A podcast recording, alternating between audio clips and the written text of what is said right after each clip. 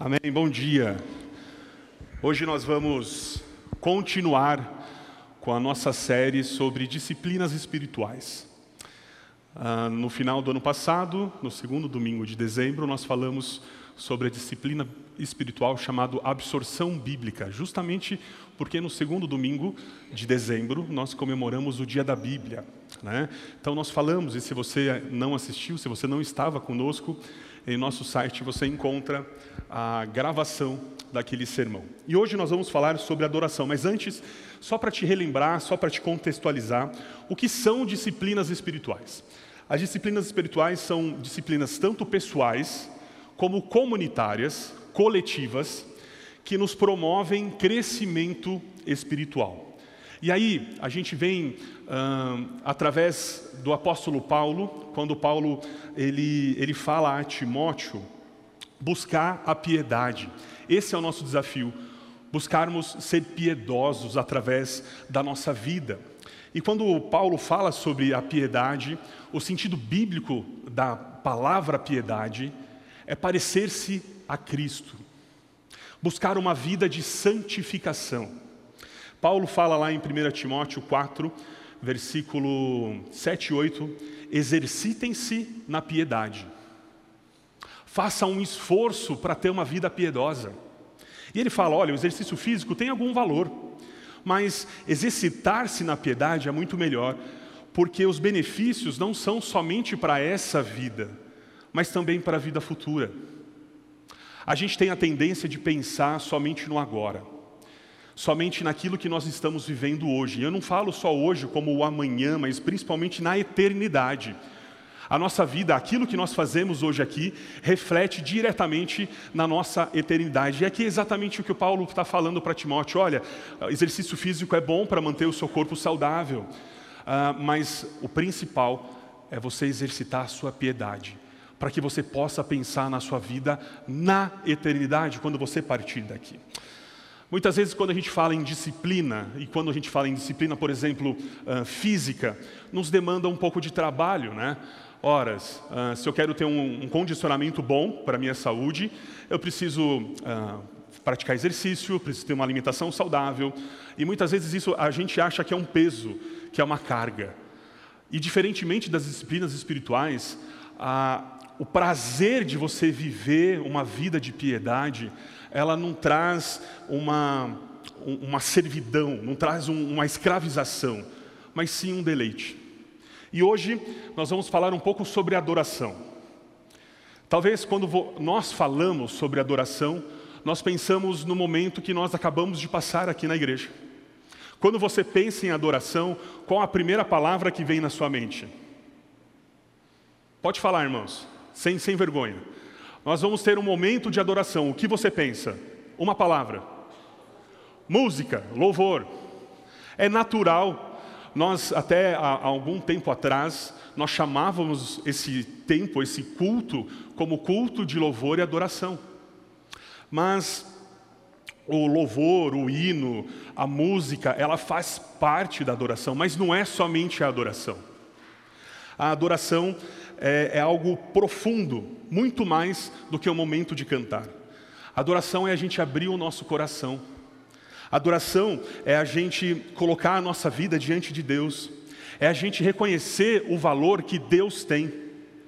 Quando a gente pega o sentido uh, bíblico da palavra adoração, quando a gente pega nos originais, no grego e no hebraico, a palavra adoração significa agregar valor. O termo usado em inglês é worship, que tem um pouco mais a ver com a, com a linguagem, com o sentido dela original, que significa agregar valor ou alguém, ou reconhecer o valor ou de algo ou de alguém. Quando nós, nós adoramos, nós reconhecemos o valor que Deus tem. Quando nós adoramos, nós reconhecemos a importância que Deus tem em nossas vidas, em minha vida. E o texto que eu quero usar de base para essa reflexão nessa manhã é o texto quando Jesus encontra a mulher samaritana. E ele fala sobre a adoração que nós devemos praticar. A palavra do Senhor diz lá em João, capítulo 4, verso 23 e 24: Mas está chegando a hora, de fato, e já chegou, em que os verdadeiros adoradores adorarão o Pai em espírito e em verdade. O Pai procura pessoas que o adorem deste modo, porque Deus é espírito e é necessário que os seus adoradores o adorem em espírito e em verdade. Aqui, de uma forma muito rápida, muito sucinta, a gente pode aprender e ouvir da própria palavra de Jesus nesse tempo, nesse, nesse trecho, o que, que adoração não é. A adoração, ela não é restrita a apenas alguns lugares, a lugares sagrados, ao templo. Irmãos, este lugar é um lugar, é um lugar onde a gente tem um privilégio de se reunir como corpo de Cristo. Mas a gente viu muito bem na pandemia que não é necessário esse lugar para que a gente continue sendo cristão, para que continuemos a viver o Evangelho, para que continuemos a viver a, a, a verdade de Cristo. Nós podemos fazer a nossa adoração em qualquer lugar. Adoração, ela não é simplesmente uma música, uma canção, uma palavras de expressões ou gestos sem o entendimento. Nós precisamos compreender aquilo que nós estamos fazendo. Nós precisamos uh, compreender o ato de adoração e entender e compreender, porque os samaritanos eles faziam aquilo de qualquer maneira. Eles não tinham uma liturgia, era totalmente desprovida de entendimento. Nós uh, não devemos fazer isso de um ritual sem qualquer compreensão. Uma adoração ela não precisa ser formal, ela pode ser espontânea, individual. Adoração ela não é adoração verdadeira quando ela não está centralizada em Cristo. Existe um livro do Timothy Keller chamado Falsos Deuses. Nós lemos esse livro há um tempo atrás com os jovens. Irmãos, quantos deuses, quantos ídolos somos capazes de colocar em nossa vida? E coisas boas, como família, trabalho, até mesmo ministério. Mas aquilo que é prioridade em nossa vida é Deus. Por isso, a adoração deve ser dada a Ele. A adoração é centrada na pessoa de Cristo. A música, ou o tempo que nós temos de louvor, o tempo que nós temos de culto e quando nós entoamos cânticos ao Senhor, não é entretenimento. Não é um momento para, ah, vamos preparar os nossos corações para a mensagem. É isso, é esse momento, quando o corpo se reúne, quando a igreja se reúne, nós estamos cultuando ao nosso Deus.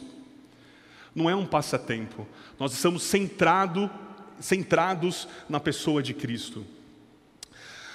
No Salmos, Salmo número 40, versículo 3, o salmista Deus fala-nos assim: Deu-nos um novo cântico para entoar, um hino de louvor ao nosso Deus. Muitos verão o que ele fez, temerão e confiarão no Senhor. Ou seja, a verdadeira música vem do céu e ela volta para o céu. Nós acabamos de cantar a primeira música, Tudo que é de bom vem do Senhor. É um trecho de Tiago. Tudo que é de bom vem do Senhor e volta para o Senhor, com as nossas gratidões, com o nosso coração grato a Ele e reconhecendo quem Deus é. E nesse trecho, novamente, do Evangelho de João, quando nós ouvi, ouvimos aquilo que Jesus fala sobre adoração, nós podemos pegar mais dois pontos sobre a verdadeira adoração. A adoração ela precisa ser bíblica. Ou seja, o nosso culto deve ser bíblico. Aquilo que nós estamos fazendo hoje aqui é conforme as escrituras do Senhor. Ela não é, porque senão vira uma maldição, vira uma condenação. Deus ele não se impressiona com a polpa. Deus não se impressiona com, com status. E por isso que hoje a gente pode estar aqui em quatro pessoas, talvez, hum, com, talvez não, com certeza, tem músicos melhores que nós, tem cantores melhores que nós, mas Deus não está vendo a nossa melodia, né? Deus não está vendo se a gente está bem afinado ou não, mas Deus está vendo o nosso coração, Deus está vendo o seu coração. Por isso, querido irmão, eu quero te incentivar. Você que acha que, ah, mas eu canto desafinado. Irmão, no céu tem um filtro. Os ouvidos do Senhor têm o alto toner. Então, quando ele chega e ele vê o seu coração, aquele coração sincero, quebrantado diante dele, o seu cântico é igual ao cântico dos serafins. Louve ao Senhor com canções, com músicas, com hinos, mas louve de coração biblicamente, centrado em Cristo, a adoração é sincera, de todo o coração. Ela precisa de fervor, não fervor daqueles escândalos, mas o fervor no seu coração. A gente está louvando ao nosso Criador, a gente está louvando ao Deus que nos criou, ao Deus que é soberano, que tem o controle sobre todas as coisas. Quando nós vamos nos encontrar com uma autoridade, trememos. Olha, eu vou falar com o prefeito. A gente tem todo um preparo, toda aquela eloquência, um cuidado com as, com as vestes. E quando nós vamos nos encontrar com o Criador, nós estamos falando com o Rei dos Reis. E é uma honra ser chamado de filho. Ele nos fez filhos, nos tornou filhos através de Cristo Jesus. Por isso que nós vamos louvar ao Senhor, continuar louvando ao Senhor. E nessa próxima canção que nós vamos falar, nós vamos reconhecer a formosura do nosso Deus. Quão formoso Ele é, quão maravilhoso Ele é. Convido você a cantar junto conosco, Formoso és.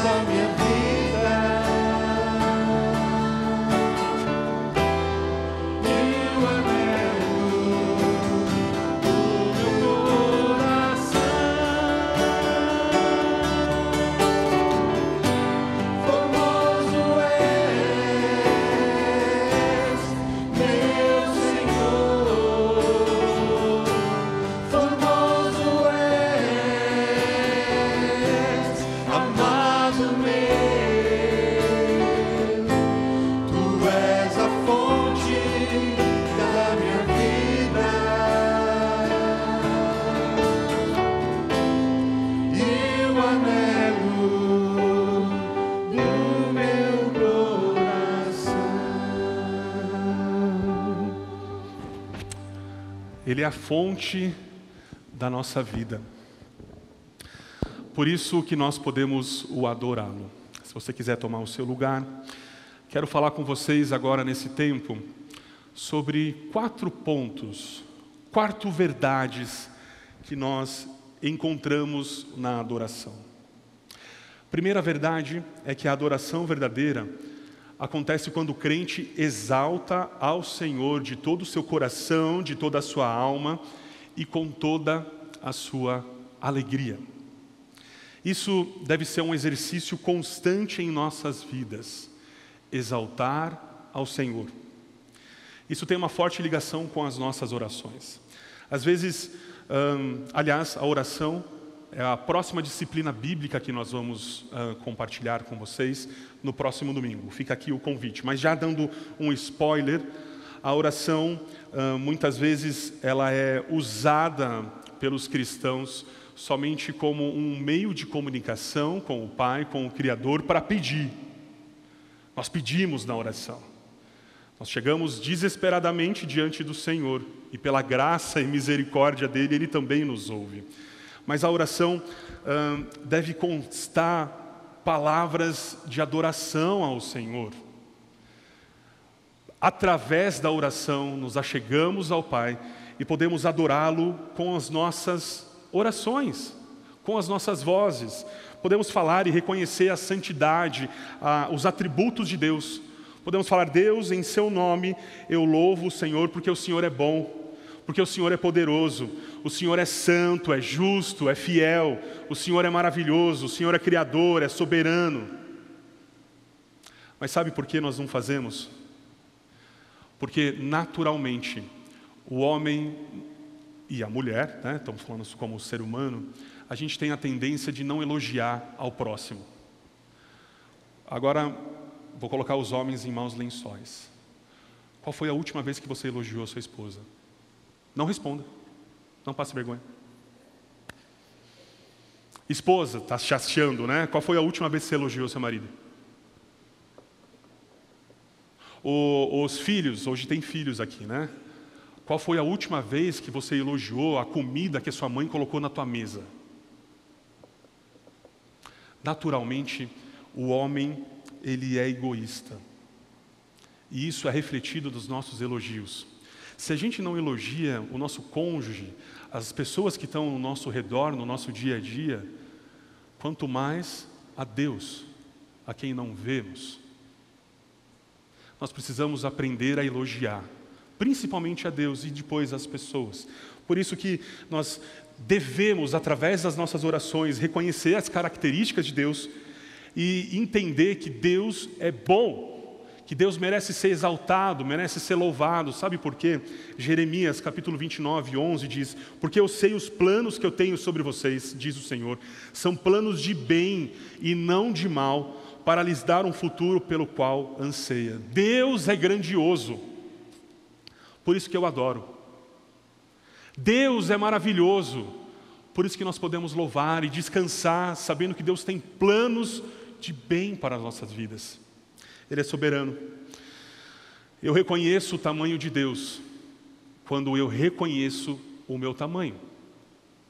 Hoje em dia, uh, existe uma, uma tendência de nós nos colocarmos no mesmo patamar de Deus, ou às vezes colocarmos coisas, assim como os nossos ídolos, acima de Deus.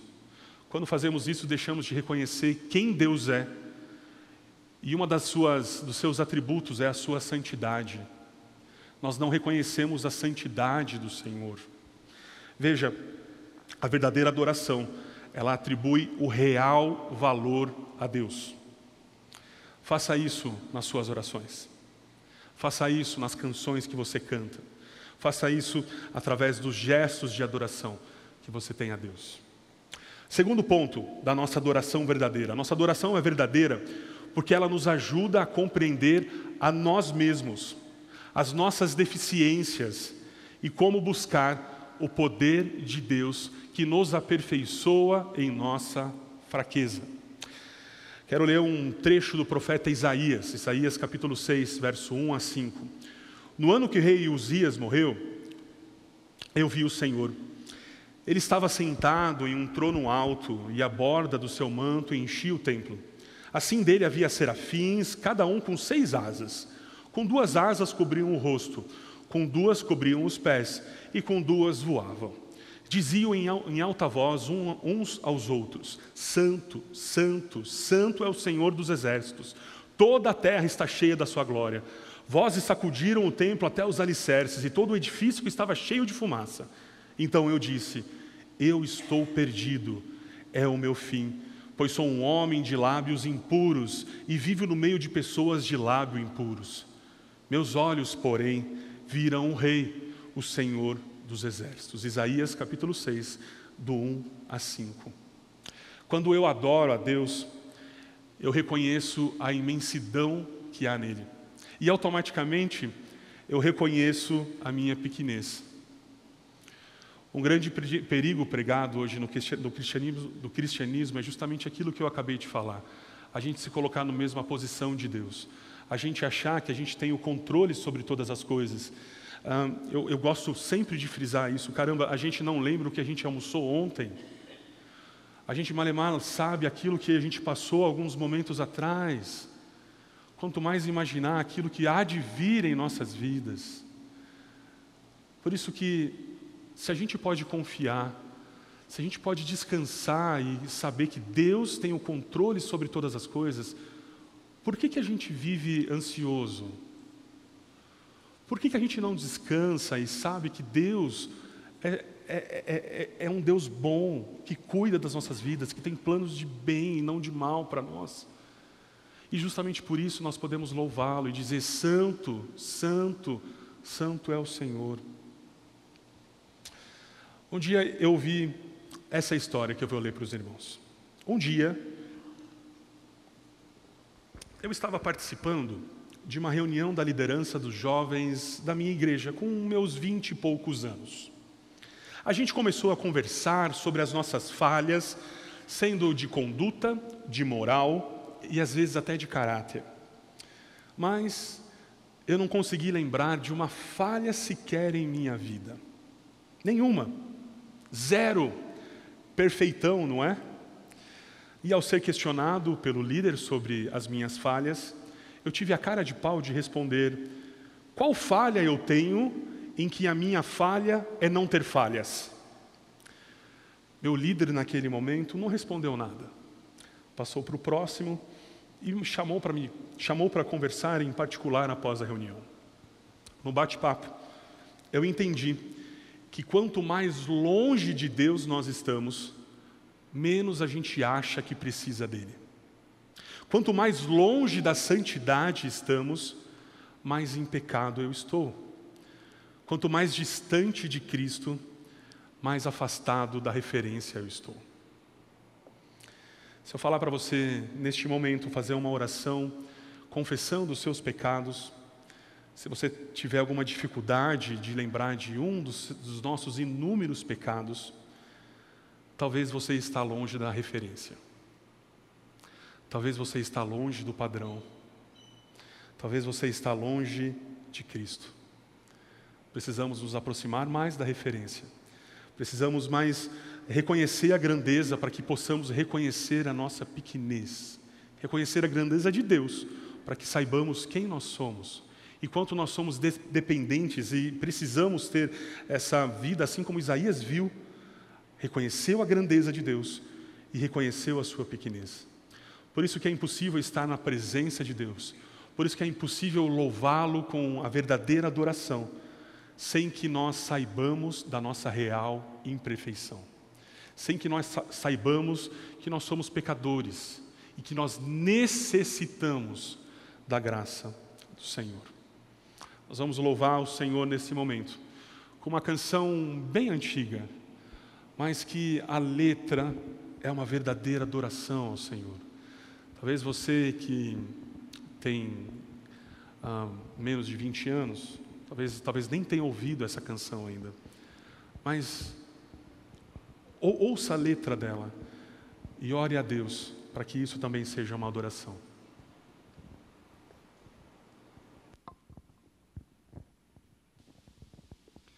Essa música ela fala Osana, Osana ao nosso rei. E o significado de Osana é um no hebraico é quando ele está a pessoa está implorando a salvação. Está implorando que ele veio nos salvar. E ele já veio nos salvar. Enquanto Adão, o pecado de Adão foi querer ser igual a Deus, o próprio Deus veio e deixou de ser igual a Deus para nos salvar.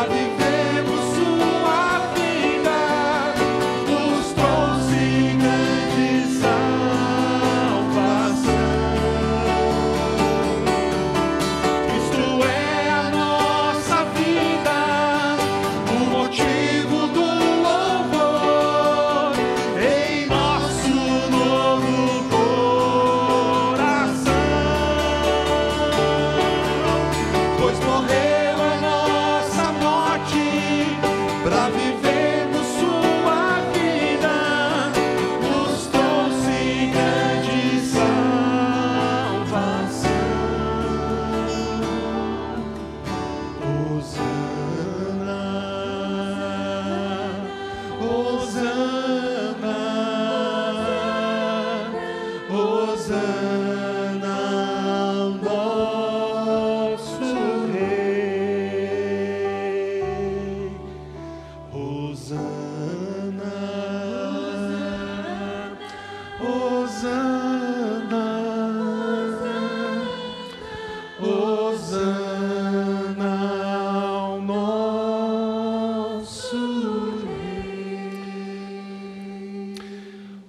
Gente pode não louvar o Senhor com essa verdade?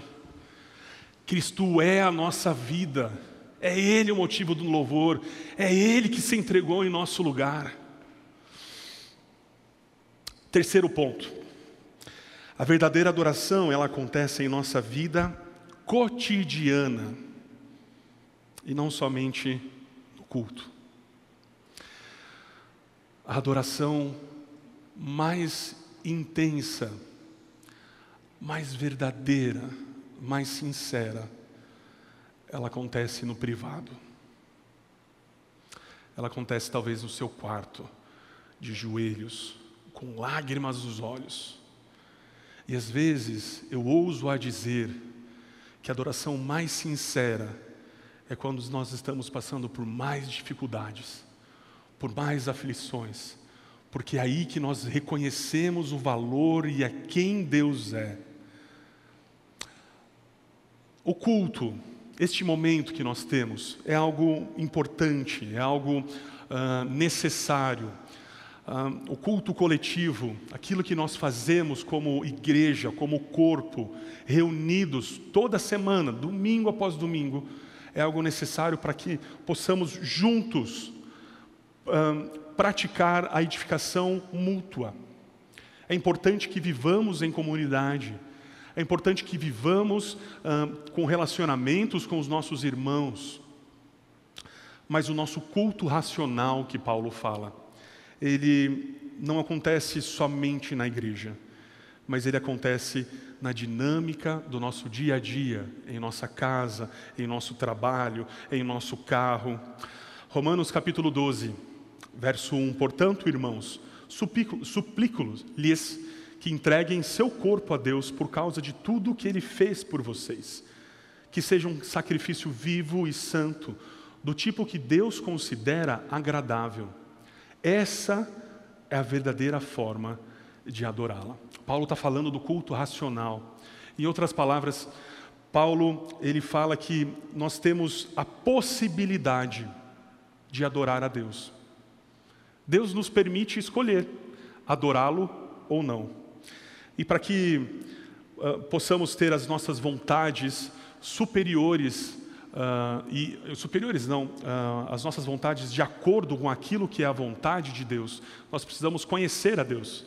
Por isso, a, a razão de nós podermos louvar ao Senhor também é para que nós também sejamos edificados e conheçamos aquilo que Ele quer para as nossas vidas.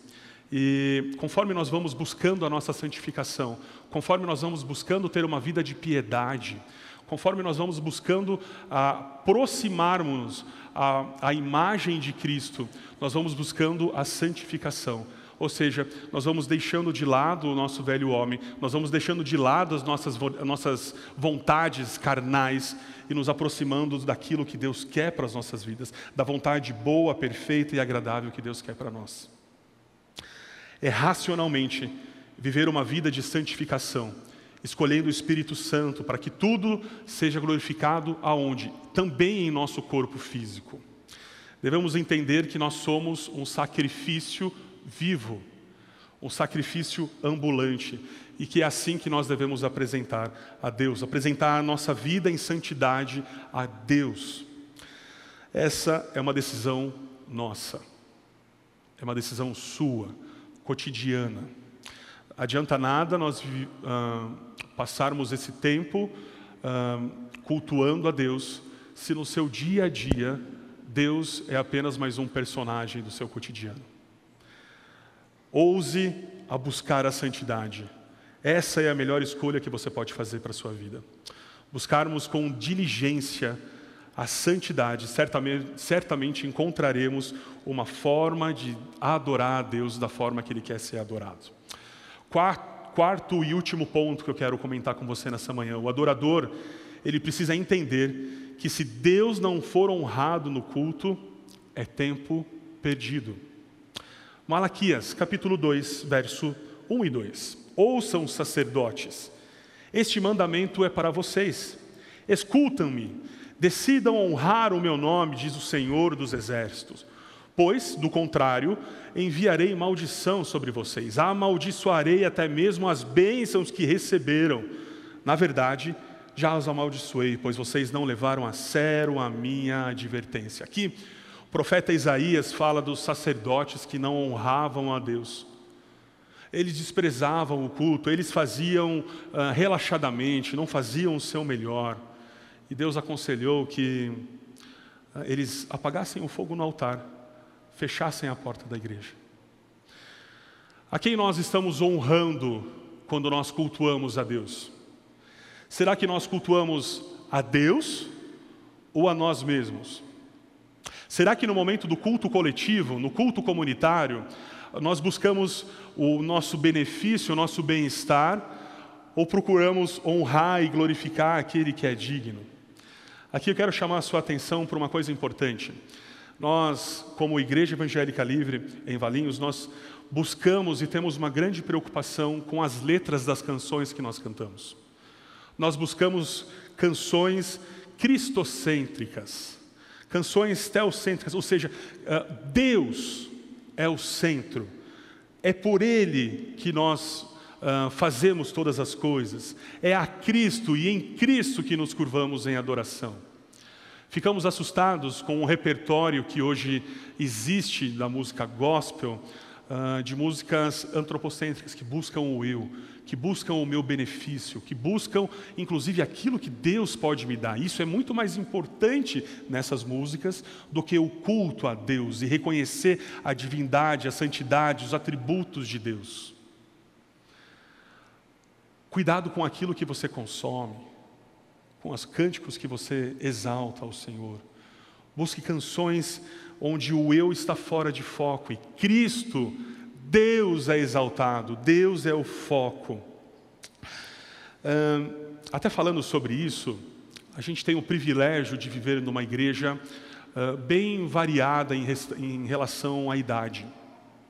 Nós temos uma boa faixa etária de uma boa faixa de crianças, jovens, adolescentes, o pessoal lá da, da quase entrando na meia idade, né, Edson? é, um pessoal já dos seus 40 e poucos anos, né? depois um pessoal já com os cabelos grisalhos ou com a falta do cabelo, né? e o pessoal mais experiente. Graças a Deus, é, é um privilégio a gente ter dentro de uma comunidade várias gerações. Isso é rico, isso é, é o corpo mesmo. A nossa família é assim, não é? Por que, que o corpo de Cristo, a família de Cristo também não seria assim? E existe um, um debate sobre o tipo de música que nós deveríamos cantar nos cultos. Ou eu estou falando mentira? Talvez, quero dar um recado para você que tem os cabelos grisalhos, ou que já não tem mais cabelo e já passou dos 50. Não é o caso do Rafael, né? Rafael, tô junto, tamo junto, irmão, tamo junto. Mas você que já passou dos 50, ah, eu primeiro agradeço a Deus pela sua vida. Agradeço porque Deus usou a sua vida, usou sua família, usou você para abençoar a minha geração. Você, talvez que está há 30 e poucos anos aqui na igreja, foi útil e é ainda útil no corpo, mas para minha geração foi fundamental. Obrigado.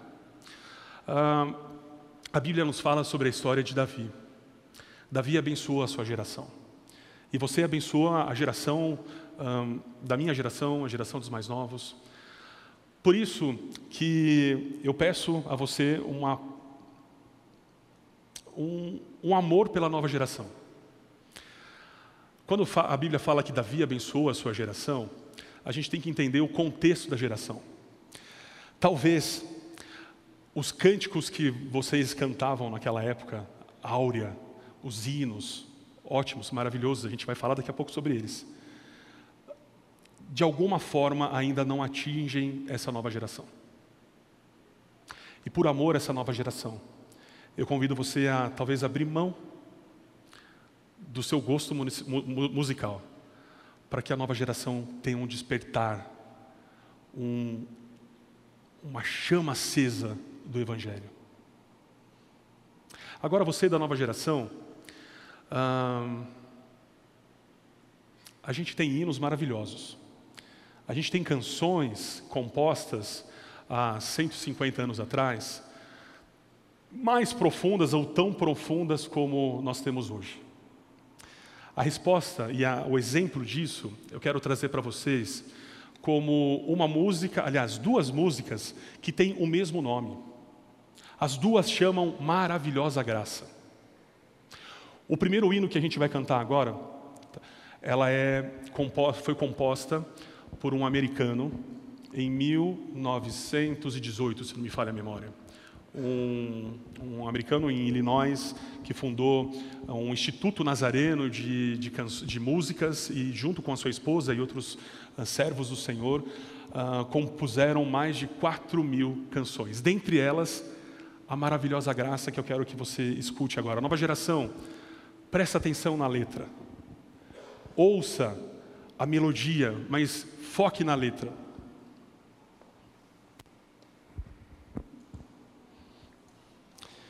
E os, a geração dos mais velhos, dos grisalhos, cantem, porque vocês cantavam essas músicas.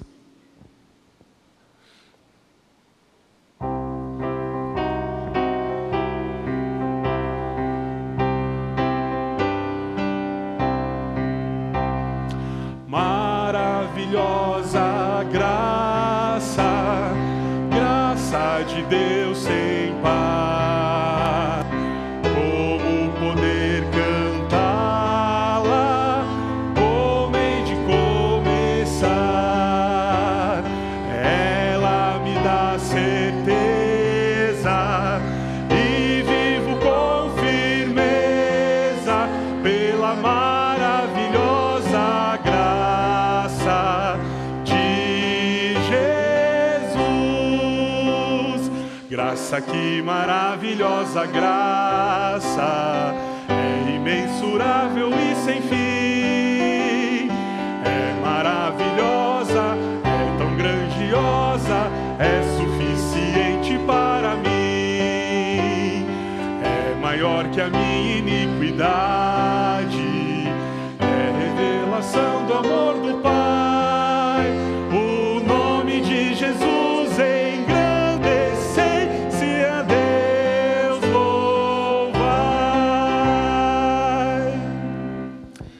Amém, amém. Cadê a geração mais antiga? Fala um amém aí, irmão. Agora, com a mesma força que você cantou esse amém, que você disse esse amém, eu quero convidar você a cantar essa outra maravilhosa graça. Essa maravilhosa graça, essa graça que nos alcançou, não importa a idade, não importa a geração. Deus é o mesmo ontem, hoje e será para sempre. A graça dele é imutável. Por isso, nova geração, letra fantástica, né? Agora, essa maravilhosa graça é a mesma da maravilhosa graça imutável. A graça, que, o amor que não falha, o amor de Jesus. Maravilhosa graça,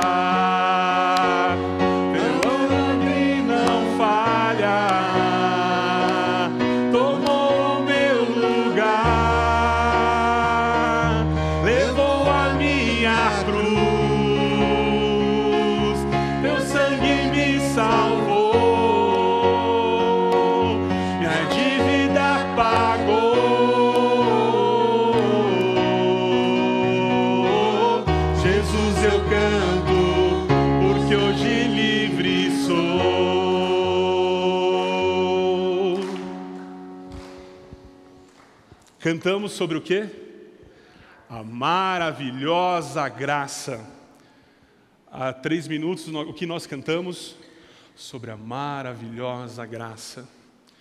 Querido, a Bíblia não mudou. O nosso mundo mudou. Pode to- tomar lugar. O nosso mundo está em constante evolução. A gente, como liderança da nova geração, a gente tem muita preocupação em falar a linguagem deles. Eles estão sendo bombardeados em todos os meios, inclusive até no meio gospel. Tem tanta besteira sendo pregada por aí. Por isso, mais uma vez, eu faço um pedido a você dos cabelinhos brancos. ame a nova geração e pela nova geração cante sobre essa maravilhosa graça. Nós louvamos ao mesmo Deus, nós louvamos ao nosso Deus Criador. E sim, nova geração, ame ao Senhor e louve ao Senhor com aquela maravilhosa graça. Saiba reconhecer os fundadores, os precursores da música cristã. Um, quando eu, eu, na minha infância, ah, não existiam grupos de louvores igual existem hoje, na, na, na, na variedade que existia. Né? Acho que naquela época, o Pedro também é um pouco mais velho que eu, deve saber. Acho que era Vencedores por Cristo, ah, Grupo Logos, né? o, o Antes do Vencedores ainda, era o máximo que tinha. O cão? Coinonia. Né? Depois veio o Frutos do Espírito, algo, as comunidades, né? o pastor Ademar de Campos. Ah, não existiam os worships que existem hoje, né? mas dói o meu coração quando eu vejo alguém um pouco mais novo que eu falando que, poxa, não existem músicas cristãs brasileiras capazes de fazer o nosso coração adorar o Senhor. A gente tem que trazer de fora. Meu, isso é um, uma afronta àquilo que nós cantamos hoje dentro da igreja. Porque nós cantamos a Bíblia e coisas boas, ricas, vivas. Por isso, nova geração, também olhe um pouco para trás.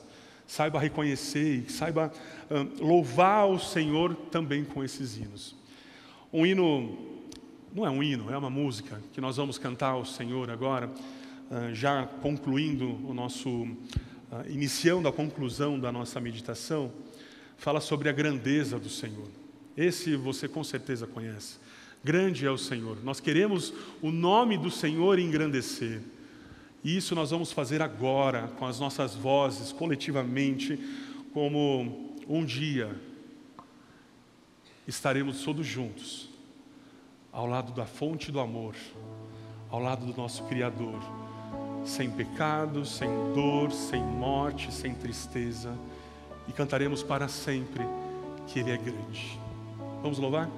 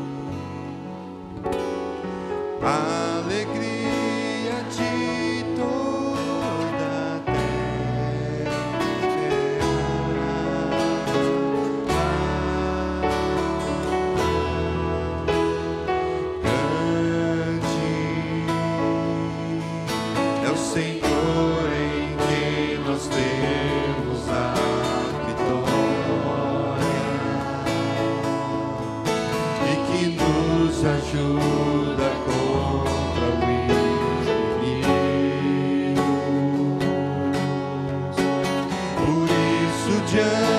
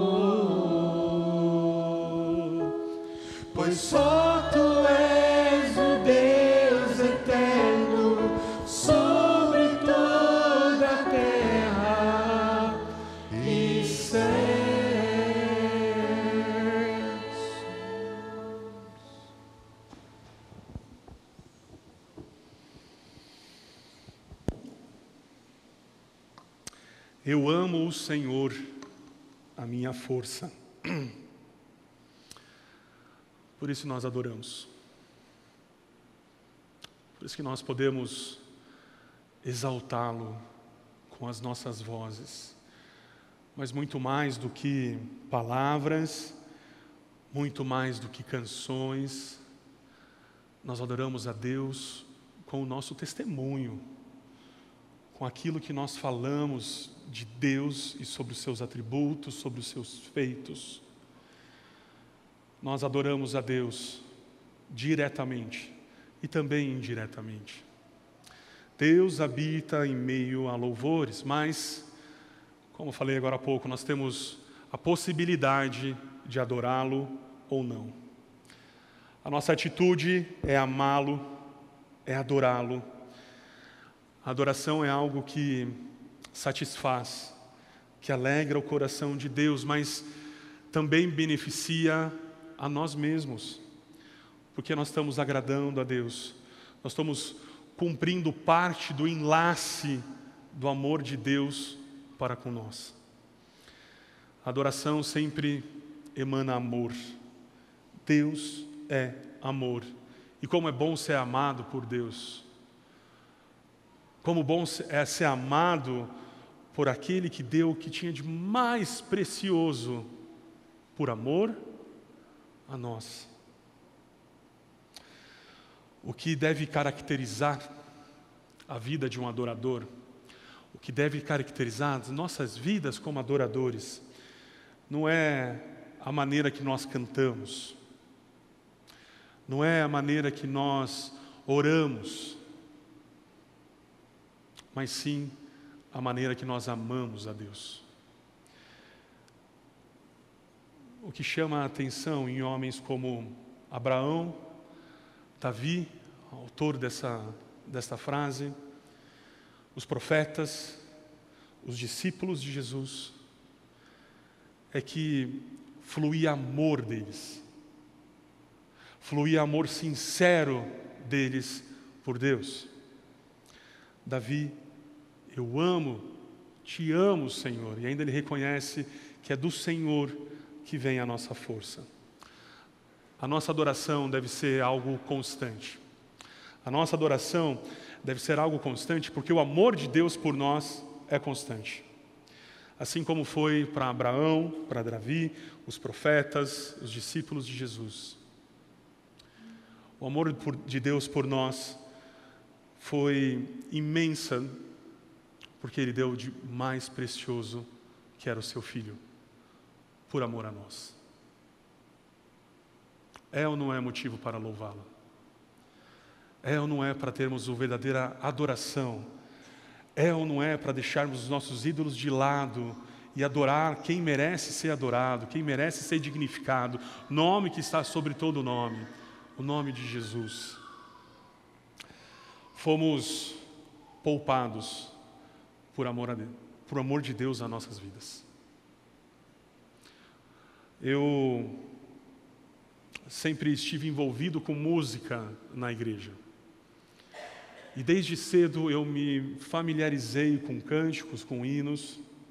E da mesma forma que eu já comentei isso com vocês, da mesma forma que a palavra do Senhor nos abençoa, nos traz verdades e nos traz muitas vezes na angústia e no desespero verdades que nós precisamos ser lembrados. Mais uma vez, vou, vou repetir, como foi precioso na escola bíblica dominical decorar o Salmo 23 Porque quando eu passo pela sombra, da vale, pela sombra do, do vale da morte, eu não vou temer, porque eu sei quem está do, nosso, do meu lado. Eu sei que a vara e o cajado dele me sustentam. Eu sei que a bondade de Deus, ela vai permanecer sobre a minha vida. E eu tenho o prazer de estar na casa do Senhor. Da mesma maneira que palavras das Escrituras nos abençoam, músicas, cânticos de adoração também abençoam as nossas vidas. Como é bom poder saber que o nosso Deus é um Deus de promessas que suas promessas não falham, que Deus não mente, que Deus é o mesmo hoje, ontem e será para sempre. São músicas, são canções que, além de exaltar o nome do Senhor, nos fazem viver a verdadeira vida cristã. Eu te encorajo a cantar, além de cantar, a adorar. Adorar com as suas músicas, adorar com as suas orações, adorar com a sua vida, com o seu testemunho para quê? Para que tenhamos uma vida piedosa, para que tenhamos uma vida em busca da nossa santidade, em busca de termos a imagem de Cristo. Nós vamos cantar uma última canção e ela fala que nós podemos nos derramar diante do Senhor. Diante do Senhor entregamos aquilo que aflige os nossos corações, aquilo que muitas vezes nos tira o sono, e como é bom poder se derramar diante do Senhor e Deus falar: olha, eu estou com você no sombra da vale da, do vale da sombra da morte. A minha bondade vai permanecer até o fim dos seus dias. Nós vamos cantar, me derramar. Dizemos que amamos ao Senhor. Nós vamos cantar que Ele é formoso mais uma vez. Nós vamos cantar das maravilhas do Senhor pelas nossas vidas. É uma resposta a tudo que a gente ouviu aqui hoje. Então, se Deus falou no seu coração, se você deseja que a adoração faça parte cada dia mais da sua vida, abra o seu coração agora diante de Deus e responda da seguinte forma: Eis-me aqui outra vez diante de ti. Eu abro o meu coração, aceito o meu clamor, o Senhor me escuta, por isso eu posso me derramar diante do Senhor.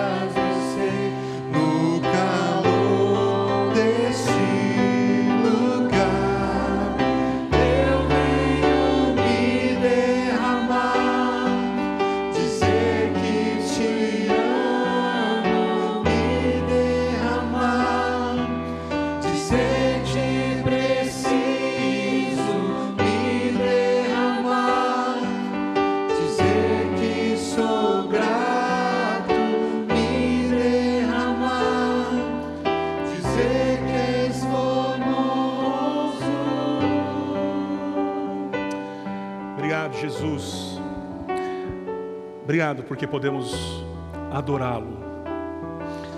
Obrigado, acima de tudo, por se entregar em amor às nossas vidas. Sofreu em nosso lugar, tomou as nossas dores por amor a nós.